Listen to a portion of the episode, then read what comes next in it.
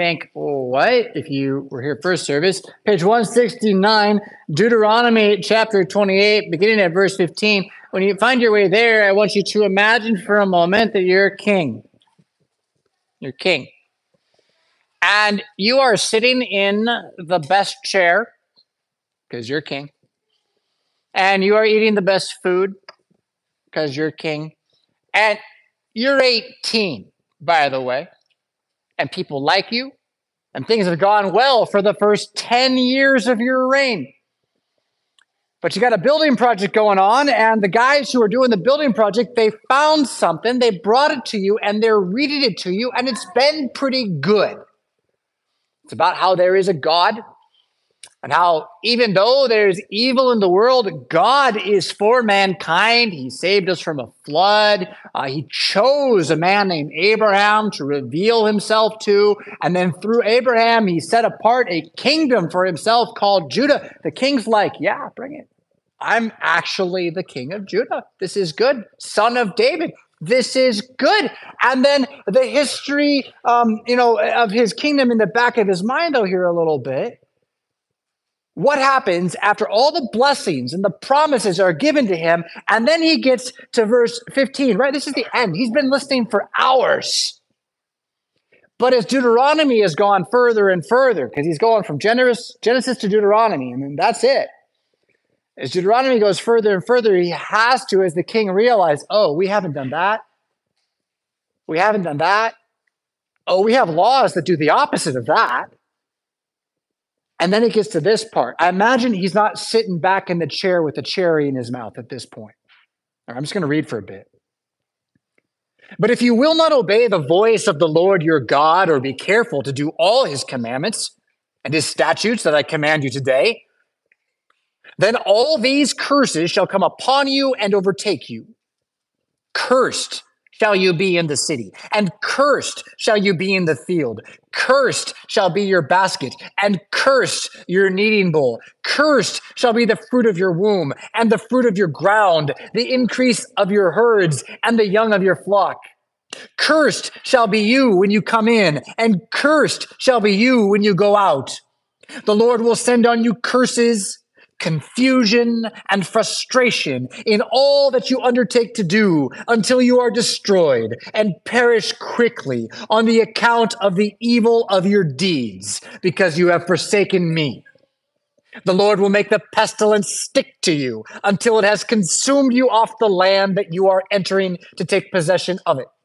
The Lord will strike you with wasting disease and with fever, inflammation and fiery heat, and with drought, and with blight, and with mildew. They shall pursue you until you perish. And the heavens over your head shall be bronze, and the earth under your feet shall be iron. The Lord will make the rain of your land powder. From heaven, dust shall come down on you until you are destroyed. The Lord will cause you to be defeated before your enemies. You shall go out one way against them and flee seven ways before them. And you shall be a horror to all the kingdoms of the earth. And your dead body shall be food for all the birds of the air and for all the beasts of the earth. And there shall be no one to frighten them away. The Lord will strike you with the boils of Egypt and with the tumors and scabs and itch of which you cannot be healed. The Lord will strike you with madness and blindness and confusion of the mind, and you shall grope at noonday as the blind grope in darkness, and you shall not prosper in your ways. And you shall be only oppressed and robbed continually, and there shall be no one to help you. You shall betroth a wife, but another man shall ravish her. You shall build a house, but you shall not dwell in it. You shall plant a vineyard, but you shall not enjoy its fruit. Your ox shall be slaughtered before your eyes, but you shall not eat any of it. Your donkey shall be seized before your face, but shall not be restored to you. Your sheep shall be given to your enemies, but there shall be no one to help you. Your sons and your daughters shall be given to another people, while your eyes look on and fail with longing for them all day long, but you shall be helpless. A nation that you have not known shall eat up the fruit of your ground and of all your labors, and you shall be only oppressed and crushed continually, so that you are driven mad by the sights that your eyes see. The Lord will strike you on the knees and on the legs with grievous boils, of which you cannot be healed, from the sole of your foot to the crown of your head. The Lord will bring you and your king, whom you set over you, to a nation that neither you nor your fathers have known. And there you shall serve other gods of wood and stone. And you shall become a horror, a proverb, and a byword among the peoples where the Lord will lead you away. You shall carry much seed into the field and shall gather in little, for the locust will consume it. You shall plant vineyards and dress them, but you shall neither drink of the wine nor gather the grapes, for the worm shall eat them. You shall have olive trees throughout all your territory, but you shall not anoint yourself with the oil, for the olive shall drop off. Your fathers, you shall father sons and daughters, but they shall not be yours, for they shall go into captivity. And the cricket shall possess all your trees and the fruit of your ground. The sojourner who is among you shall rise higher and higher above you, and you shall come down lower and lower. He shall lend to you, and you shall not lend to him. He shall be the head, and you shall be the tail. All these curses shall come upon you and pursue you and overtake you till you are destroyed because you did not obey the voice of the Lord your God to keep his commandments and his statutes that he commanded you. They shall be a sign and a wonder against you and your offspring forever, because you did not serve the Lord your God with joyfulness and gladness of heart, because of the abundance of all things.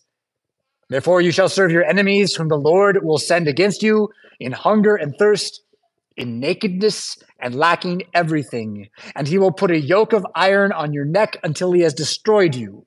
The Lord will bring a nation against you from far away, from the end of the earth, swooping down like an eagle, a nation whose language you do not understand, a hard faced nation who shall not respect the old, no show mercy to the young. It shall eat the offspring of your cattle and of the fruit of your ground until you are destroyed.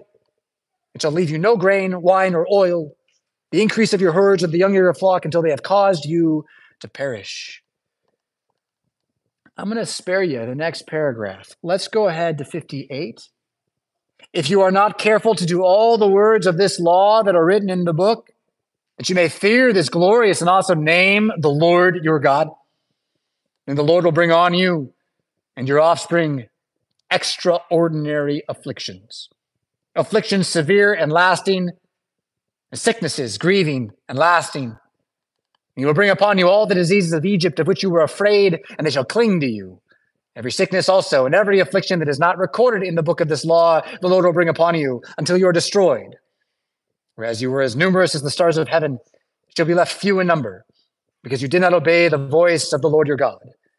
As the Lord took delight in doing you good and multiplying you, so the Lord will take delight in bringing ruin upon you and destroying you. And you shall be plucked off the land that you are entering to take possession of it. Can you imagine where the king is at this point now? Right? Like, I'm not in the chair anymore. I'm on the ground. I'm probably already like, stop, stop. We'll stop wasting time. Let's go get everybody to hear this, right? Like, uh, and again, what does he do? He, he tears his clothes, the text tells us. A sign of complete helplessness, a sign of, of utter incapacity and failing. And, and this is where I, I want us, St. Paul, in our Reformation celebration to be. Because that's what the Reformation always is. Have you heard the story? We always like to tell these stories about Dr. Luther on Reformation. He was a good man, and I don't want to bemoan his name. I'm, I'm sad. His name's been abused for far too long. But there's a really nice story about him, uh, about the day that he died. He, he, he was important enough that, like, when they know he's going to die, they, they literally have people standing there to write down everything he says so they can record his last words and all this stuff. Like, it's he's, he's very popular. Yeah? After they do that and he dies, they find on his body, in his pocket, a little piece of paper. And it's just scribbled on it. It's in German. I won't, I'll spare you my German. Uh, but it just says, We are beggars. This is true. And I, I might also point out the 95 Theses, which you probably don't know and have never heard read, nor do you need to waste the time with them. They're not that important, actually. The first one's very good, though. It says this that, that when Jesus Christ preached repent, he meant that all of your life as a Christian is going to be repentance. All the time. Everlasting repentance. Or can we just say it this way? Reformation.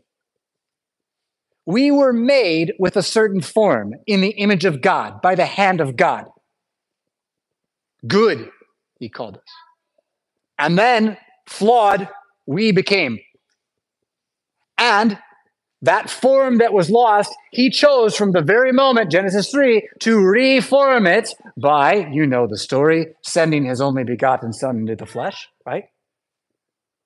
And so in Jesus of Nazareth, Nazareth, born in Bethlehem, mankind is reformed.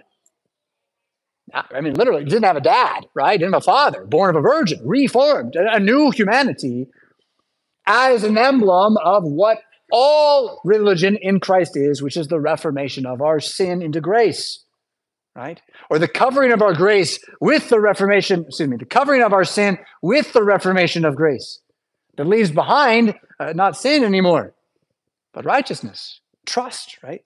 Truth, all these things. So, when Josiah is there hearing these words. Uh, the most powerful and beautiful thing about all of it is the word itself drives him to the one thing that could do something about all of it, which is to call out to God and say, Can I have some help, please? So again, we are beggars. This is true. Is not a statement of we are beggars. This is true. It, it's we are more than conquerors. This is true. As beggars as beggars, with nothing but my God no money, no sword, no wit, just my God. And now the beggar that I am is a king, a prophet, a priest, a son of the living Almighty. What a thing to believe. What a reformation for your hearts. What treadmill are you running on trying to prove to yourself you're good enough for who? And the reformation that we have in Christ Jesus is there's no more reforming to do, it's being done to you. That's who God is. He sees you where you are, having made you to be who you are, having allowed the sin to be upon you so that who you are now is part of that. And He knew all this was coming so that He could make you better still. And that's the great mystery. That's a great mystery. God did not plan the evil. And how that works out, I don't know. But what I do know is that wherever the evil seeks to arise, God creates harmony. He turns it into harmony every single time. And so then the story of Reformation, the story of your heart being transformed from tyranny to harmony under Christ, is also the story of our church, the gathering of we who believe in every single age. Every single age, every single generation, every era, every decade, every year, we all are constantly taking ownership of our faith again as we hear it and believe it and say it again. When you look at the history of that as the Bible alone details it, but you can see it in real history too, there is a tendency for Reformation to go really well when God sends his spirit to waken up and thrive in the church with life and truth, the word. And what happens is things get good. Christians survive, they endure, they build, they love, they care, they do well. And then they're gathered around by all sorts of other people who say, I'll be a Christian too. I want a life like that. And smash, boom, finish. Someone starts to say, well, we don't need this and we don't need that, do we? That would drive people away. And you know, another 10, 15, 40, 70 years later, and no one knows there's a Bible. They don't even know what it is. And that's the most amazing thing about Josiah's story. They lost the they lost the whole book. How do you even do that? And yet I, I say that, and then I, I wonder, well, what would happen? What would happen with a great catastrophe that would rock the world? Say a, war that would involve multiple world powers shooting bombs into a sky that would leave the sky dark for three years, make food very hard to come by. It's a real enough story, right? How do you face that? How do you walk in this? You have to believe that from the start, Jesus has a plan. And his plan is that his word is going to enliven you as his congregation, and that means the church, so that today you face whatever story anyone else says about how tomorrow is going to be, even if it includes no sky anymore, with the knowledge that nothing, nothing is going to outlast Jesus' word. His word never changes. And every time the enemies are at the gates to destroy Jerusalem, the whole reason is because no one's even asked for help yet from God. No one's asked. They don't go pray. So the lesson of Reformation, the lesson of Dr. Luther is not go be bold and nail something on a door, go shout and be bombastic and tell everyone how you're right. That's, that's not the lesson. That's not what a Lutheran should be known for. The lesson is that when Luther found the Psalms saying, I need your help, God, he just kept praying it. And God kept sending more answers from the text. And he'd say, Well, there, there's the answer. And, I mean, the craziest thing about about Luther, last week I was sent or I was asked to go speak somewhere, and I was asked to speak about preaching, and I almost didn't talk about preaching at all. Um, if I had, is what I should have said. Now, the reason I was asked to talk about preaching, because I, Jonathan Fisk, preach a little different than a lot of guys in the Missouri Synod, right? Like you've been around. It's a little different. You know what I do? I preach like Luther. You know how I know that? I read his sermons. You know what he does? Line by line, tells you what it means. I just started doing that. Wow. I wonder how the Reformation happened. Oh, no, I don't. It's pretty easy. The Bible is true, and it wakes us up, and inspires us. It makes us want to do more. Of course, the second use of the law is there, and we find ourselves crushed and broken and not quite what we thought we'd be. And yet, then there's the salve, and Jesus saying, Come, you who are weary, I'll give you rest. And that's what Josiah gets then, yes? The promise of rest. And for another 10, 12, 13 years, he does very well. He leads the kingdom. Uh, they celebrate a Passover unlike any there had ever been. It's a beautiful story. Uh, the end of Josiah's story is a little less exciting, sad. It's one of those ones where you like you hit your head and you're like, why, why? Um, and for a while, I didn't even understand why. The end of the text tells us that God and Huldah, the prophetess, promises to Josiah that he'll die in peace. Well, you read on, he doesn't die in peace. He dies in a war and he gets killed by a pharaoh. Um, is God wrong? It's kind of like, like the, the third grade question a little bit. Well, no, so there must be another answer, right? Um, and, and there is one. It's clear that what happens is he's not supposed to go to war against this guy, Pharaoh is this Pharaoh is not coming to attack him, Josiah. He's coming to attack uh, Nebuchadnezzar, actually uh, Babylon, Nabopolassar at that time, really. Um, and and he actually sends Josiah a letter. He's like, "Dude, I got no fight with you. What you doing? Why, why are you going to fight me?" And Josiah's like, "I'm going to stop you from going after that guy." And then they go to they go to war, and Josiah dies. So, but Jesus promised he'd die in peace. Yeah, well, he chose not to stay at peace. It's a weird thing. Just one more flaw, right? Every good king, every good king but one has that flaw. And Josiah's is that he saw the promise, I'll die in peace, as therefore I can't lose a war. Oops. And then shortly thereafter, I mean, it's tumble, tumble, boom, boom, Jerusalem walls come, come down, and everything else Huldah said comes to pass. And that sets up a, a great travail of a time during which there's very little understanding of who's to teach. The synagogue really arises as laity that are scattered, have to care for their own faith. They don't have pastors. Not everyone has a Bible. How, you know, so you get together and, and you read the few Bibles that you got, the Old Testament that you got. That's the synagogue, right? Uh, to uh, to sin, uh, I could almost say the, the word S Y N on the front of synagogue is with and the agog is like a gathering. So it's a lot like the word church.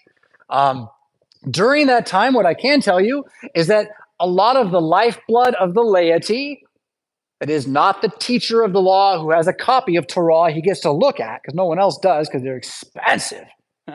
Um, but what you do have is you have a regular learning of by heart the Psalms and, and the Proverbs. And it is the wisdom of the books of the middle of the Bible the wisdom books that drive the people through the intertestamental times to, to write other books like the wisdom of solomon and sirach and other kind of uh, pre-christian resources from the hebrews.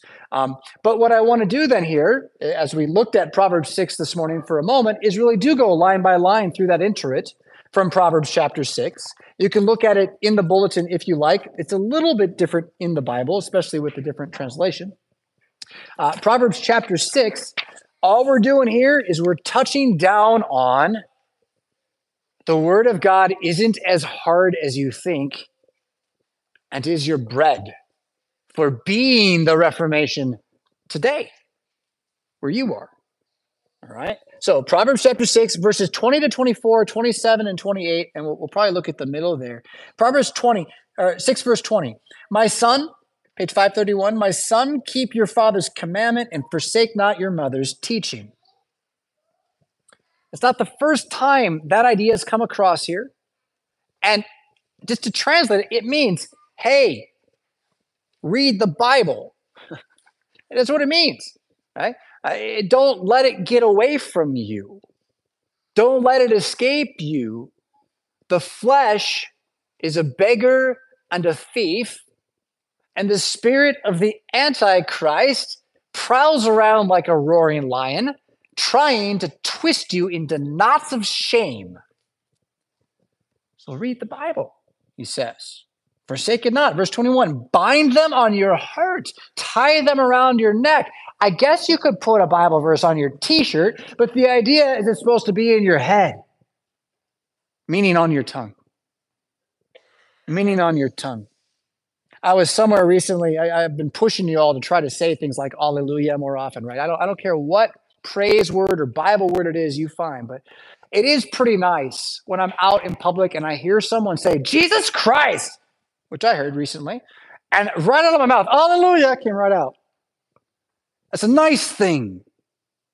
It's because I am trying to bind that word to my heart. I'm trying to. I want to. Why? Because I'm tired. I've, I told you this story, right? Like I had two moments in the last several years where I almost could have died, not really, pretty safe accidents, an accident in a car and a different one. And both times the word out of my mouth did not begin with a J or an A. It began with an S. And if that had been my death, I'm not happy about that. I'm not happy with how I how I met it. I'd rather shout Jesus Christ, not as the curse word I heard the other day, but in fact as my holy God, knowing he'll answer my prayers. Because this is also the story of the Reformation and Josiah's Reformation. It's that Jesus hears your prayers. He answers your prayers. Lutheranism sometimes acts like God's this faraway guy who sort of hears you and might help you, but sort of theology of the cross. Um, you're just supposed to. His life's going to suck, so suck it up. But see, that's just not Jesus, and and it's really not the God of the Old Testament either. The God of the Old Testament is just like, hey, you know why all this stuff's happening to you that's so bad? You're doing it to yourself because I stopped helping you because you stopped asking me because you started doing it to yourself. And I said, don't. And you said, I'm going to. And so I let you. And now here you are. And at any moment, like up to the grave, it's, I'm sorry, help. And yes, there's not a moment where he's like, well, you should have. You didn't enough yet. There's none of that. It's always come to me, you who are weary. It's always free. It's always more. Yeah. Tie it to your neck. Bind it to your heart. Don't let it get away from you. When you walk, they will lead you. When you lie down, they will watch over you. When you awake, they will they will talk with you. And the, the words will be with you when you're not ready for it. That's the value of it. The Holy Spirit guides you. For the commandment is a lamp and the teaching a light and reproofs of discipline the way of life. You're not going to get away from stories. You're going to walk out of this building, and the rest of the day, someone's going to say, I this, or they that, or you this. And then the tube will come on, and they'll say, they this, and over there that, and this, that. Stories. Stories, stories, stories. How to walk through all the stories and know which ones are true and which ones are not. And again, the promise of the word that when you study the word, it really won't matter. You can get lied to, and you'll come through it okay. They can steal from you, It's going to be all right. They can even kill you. It's going to kind of be glorious, really. So, like, where's the fear? Well, we haven't bound these things to our hearts, or we don't see the commandment as a light. We pay lip service to it, perhaps. To preserve you from the evil woman, this, this woman of folly who is really the devil in Proverbs, uh, but she's painted as, you know, wearing Prada and all that. Um, from the smooth tongue of the adulteress, the flattering tongue. So to see that so much of what the world does to deceive you is it, it does flatter you. It flatters you. It plays on your pride so that it can shame you later, right? And the word of God is there so that you'll be able to hear it. Oh, they're flattering me. Look at them lie. Huh, you know, uh, it doesn't mean you have to say anything to them. You just don't get deceived by the power of this wisdom that then is inside of you because by rebuke and discipline is there every single day. Uh, it goes on to talk more about this adulteress. We're going to leave her uh, there for now and continue with uh, the gospel reading for the day, uh, which is from Luke chapter 4. And I'd like you to turn there in your Bible as well this morning. And I'll have a page number for you in just a moment. Uh, page uh, 859, 860. The text starts on 860, but we're gonna we're gonna start on 859. And I, you know, all through this weekend, I keep trying to put this thought together, and I wanted it in every sermon, and I just I can't seem to get it out straight. Um, and it, it's this idea that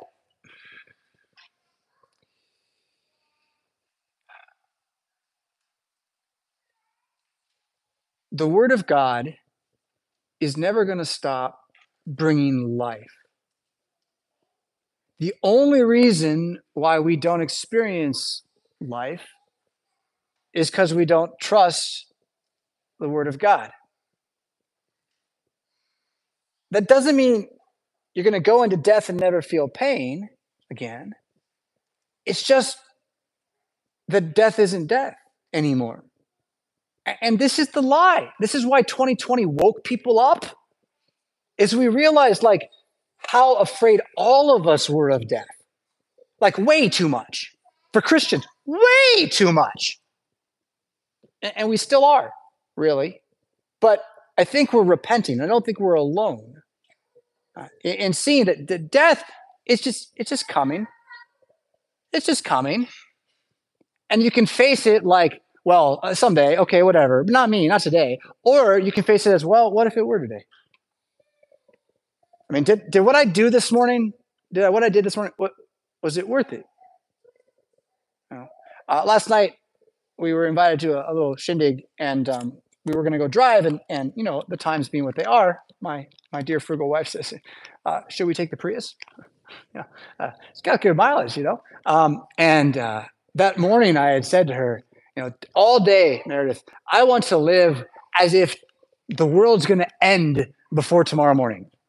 I'm just going to just pretend like tomorrow morning is the last day and we all go home to heaven tomorrow morning. And so she asked me, "You're going to drive the Prius?" Prius. I look at her. The world's ending tomorrow. I'm driving the Jeep. I'm taking the Jeep. Why do I tell that story? I don't want you to gratify your flesh. I don't think that's what I'm doing. I do want you to live your life freely and under the fatherhood of God, wherein what He gives you is yours to share and to love and to enjoy without fear that it's taken from you tomorrow. But with the knowledge that when it is taken from you, because it will be, you will let it go with joy because you know more is coming. That's who God is. And that goes all the way down to the last breath you take. You know more is coming. Now, Luke chapter 4 is where Jesus is going to kind of bring us home today. Now, the Reformation isn't about Old Testament Israel, and it's not about Dr. Luther. It's about Jesus Christ being king of the church and having his word reign if there is a problem with the Roman Catholic Church at any time, it's because they say things that are the opposite of the Bible. And whenever they say that, they're wrong. Right? And the, th- the beef with us and them is that they told us we couldn't stay in their church if we st- still believe the Bible. We had to leave. And they kicked us out with like swords. And then we moved across the ocean and became neighbors. Right? What a weird history that is. But that said, the Roman Catholic Church remains a Christian church. And if you can think in a big enough long game, I'd suggest to you that the Lutheran Reformation changed the Roman Catholic Church more than anybody realizes. It's as clear as this. They now have the Bible in their own language. The Pope was stopping that with swords and armies for decades, burning people, right? I mean, it's bad right now. And again, global thermonuclear war and a nuclear winter, that's, that's a scary thing. But I'm not really worried about being flayed for teaching the Bible to you. It's not on my agenda. I got to worry about that one yet. But that's the world that they were living in in the Reformation. The world that Jesus is living in is just as brutal. Rome was no joke. You know how you're not supposed to make a joke about terrorism going through the airport security, right? You don't make a joke about Rome. Uh uh You're crucified. Uh, and thieves, crucified. Right? I mean, so they kept the law. Roads, they worked. You know, water ran, all that kind of stuff in that world, Jesus is a Hebrew. He's a Jew. He's amongst those who believe that if you commit adultery, like, you know, you're 16, you made a mistake, well, we throw rocks at you till you're dead. And it's a brutal world. That throwing rocks at them till they're dead, Jesus actually started that process back in Deuteronomy because because if you let the leaven get out of control, if you let it be okay, if you just enable the bad behavior, guess what? It destroys everything eventually and you can watch that, right? It won't change much if we teach evolution in schools. It won't change much. Oh, it won't change much if we allow for no fault divorce. It won't change much. Oh, we'll just tell the kids that it's okay if they use condoms. It won't change much. I mean, wow. And that's without the overseas conflicts. Jesus' world is as brutal and terrifying as that.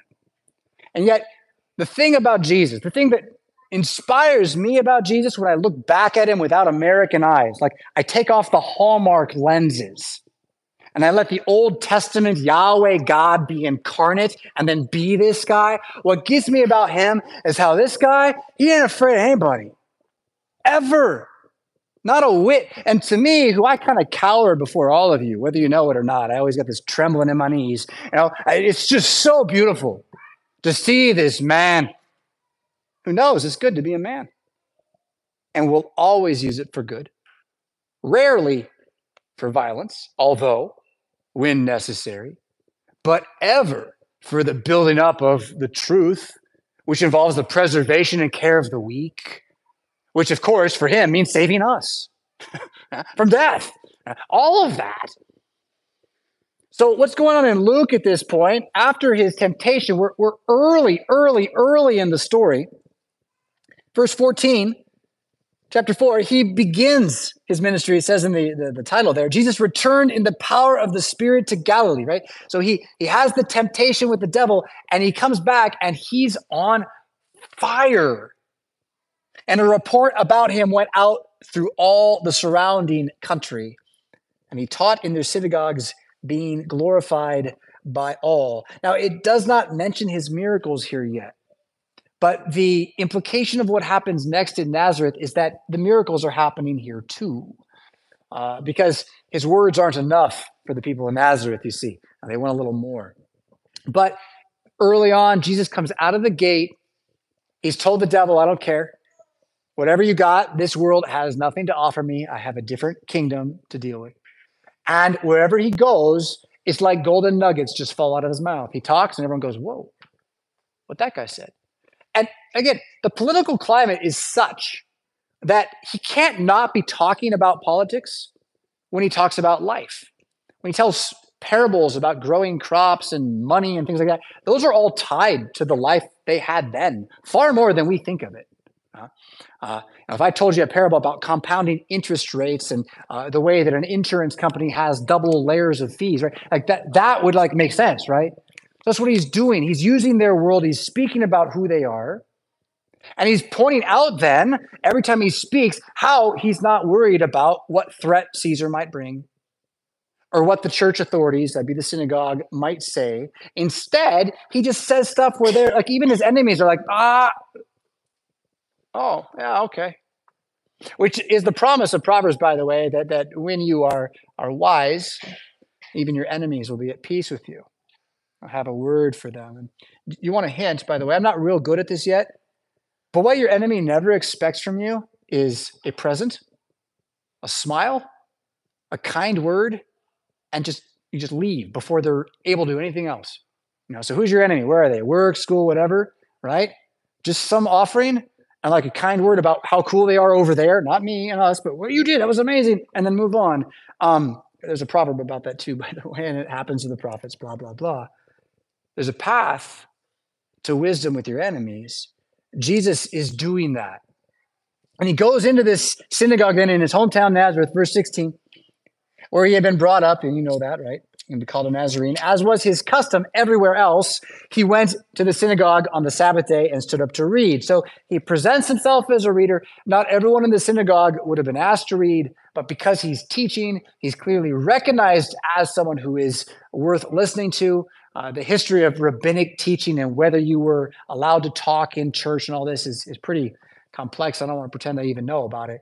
Um, but I do know uh, that when he stands up to read, he's kind of saying, okay, I can preach. And they're recognizing that, they're, they're acknowledging that. So can you imagine for a moment, like in a pastor, maybe a vicar, even that'd be real good. A vicar from St. Louis Seminary is traveling through and he preaches for us one Sunday. So it's a little like that. And and since he's new and he's only written one sermon, you know, we'll, we'll, let him preach on the text he did his one sermon for, right? Um, so whatever. Jesus is there and they they hand him the scroll of Isaiah, and he opens it. Notice it's a scroll. He's got to roll a bit, and he finds uh, chapter 61. So put a marker in Luke for me and find your way back to chapter 61 of Isaiah. Let's see it there, uh, where he has it for us. That's going to be on uh, page 620 of your Bible, right near the end of Isaiah. Chapter 60 through 66, it gets real excited. It's all types of beautiful pictures about paradise in the world to come. There's some scary stuff about the destruction of evil as well. I tend to like that stuff. Um, but chapter 61 is this proclamation of, of Jubilee, uh, or it maybe says the year of the Lord's favor there in the ESV, the year of Jubilee. Um, the year of Jubilee is a requirement in the law, the Old Testament.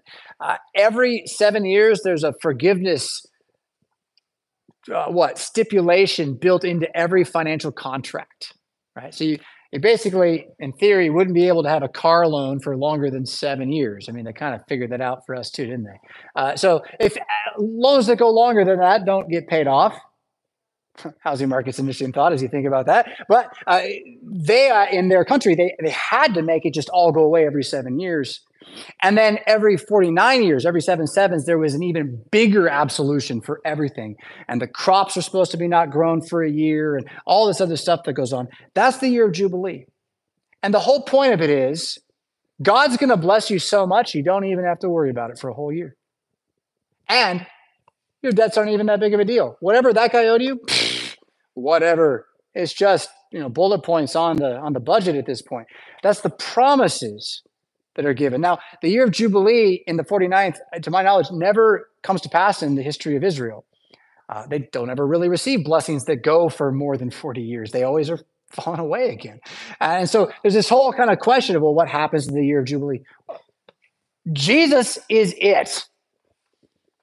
And this is that moment where can you see the, the, the boldness of this man? Who knows a prophet's not welcome in his own town? He knows the one place he's guaranteed to not get listened to. And where does he go to start off telling them that he is here as the incarnate, Holy Spirit filled man of God to save the world, the Messiah? That's what he says. Verse 60, uh, verse 1 of chapter 61. The Spirit of the Lord God is upon me, because the Lord has anointed, christened, Messiah to me, to bring good news, gospel, proclamation, freedom to the poor. He has sent me to bind up the brokenhearted, to proclaim liberty to the captives, and the opening of the prison to those who are bound, to proclaim the year of the Lord's favor, and the day of vengeance of our God, to comfort all who mourn, to grant to those who mourn in Zion, to give them a beautiful headdress instead of ashes, the oil of gladness instead of mourning, the garment of praise instead of a faint spirit. They may be called oaks of righteousness the planting of the Lord, that he may be glorified. And they shall build up ancient ruins. It shall raise up former devastations. It shall repair the ruined cities, the devastations of many generations. Now, I went a little past what Jesus read. He puts it down. He says, Now, today, that all came true. That all came true. Rebuilding buildings and cities, restoring the poor to salvation. It all came true in Jesus just saying it out loud. Well, what came true is he was anointed to achieve those things. His baptism, his beating of the devil proved it, and now he goes straight to his home. He says, I can do it. You know the story, so we won't quite go line by line there to see how they reject him. Notice when they say, Isn't this Joseph's son? That means, can I say it? He's a bastard. And once upon a time, that meant, well, it's kind of like being a convict, only different. Different times now, I suppose. Uh, the fact remains that the spirit which is on Jesus, which is given in Christ, which is to believe that no matter what comes, you've been sent to do the work of God, which shall not fail. That spirit is the same one he promises to you. You're not going to go to the cross and get crucified for the sins of the world. No one's going to do that. The apostles got marked with some special deaths for that reason, and there are witnesses in history that get special deaths. But don't expect that. Expect that your life is a lot more like a king of Judah. And instead of coming into the inheritance once in a lifetime, you come into the inheritance every single day. Every single day you wake up with a kingdom called your body and everything it affects. And that kingdom is either worshiping Jesus Christ your God or it's not. And it is your discipleship, your discipline, your life, your hope, and frankly, your joy to reform it in the morning from what the flesh would have it be, which is recalcitrant and selfish and pissy, frankly. Mine is. How's yours? Mine is. Huh? Reform that into something gentle, understanding, giving, sacrificial, even. Yeah. Uh, that this is what your daily life is. This is therefore what your whole life is as well. It's no question that from cradle to grave, you are being brought from the reformation of your sin into righteousness. This through the forgiveness of Christ, this through the pouring out of his spirit into your heart, this through the life you live now, waiting for his return. And can you see, I'm just, I'm just opening it further. I mean, you could apply this to your family, your household.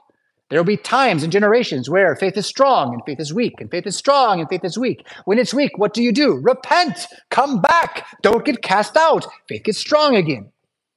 This happens to congregations.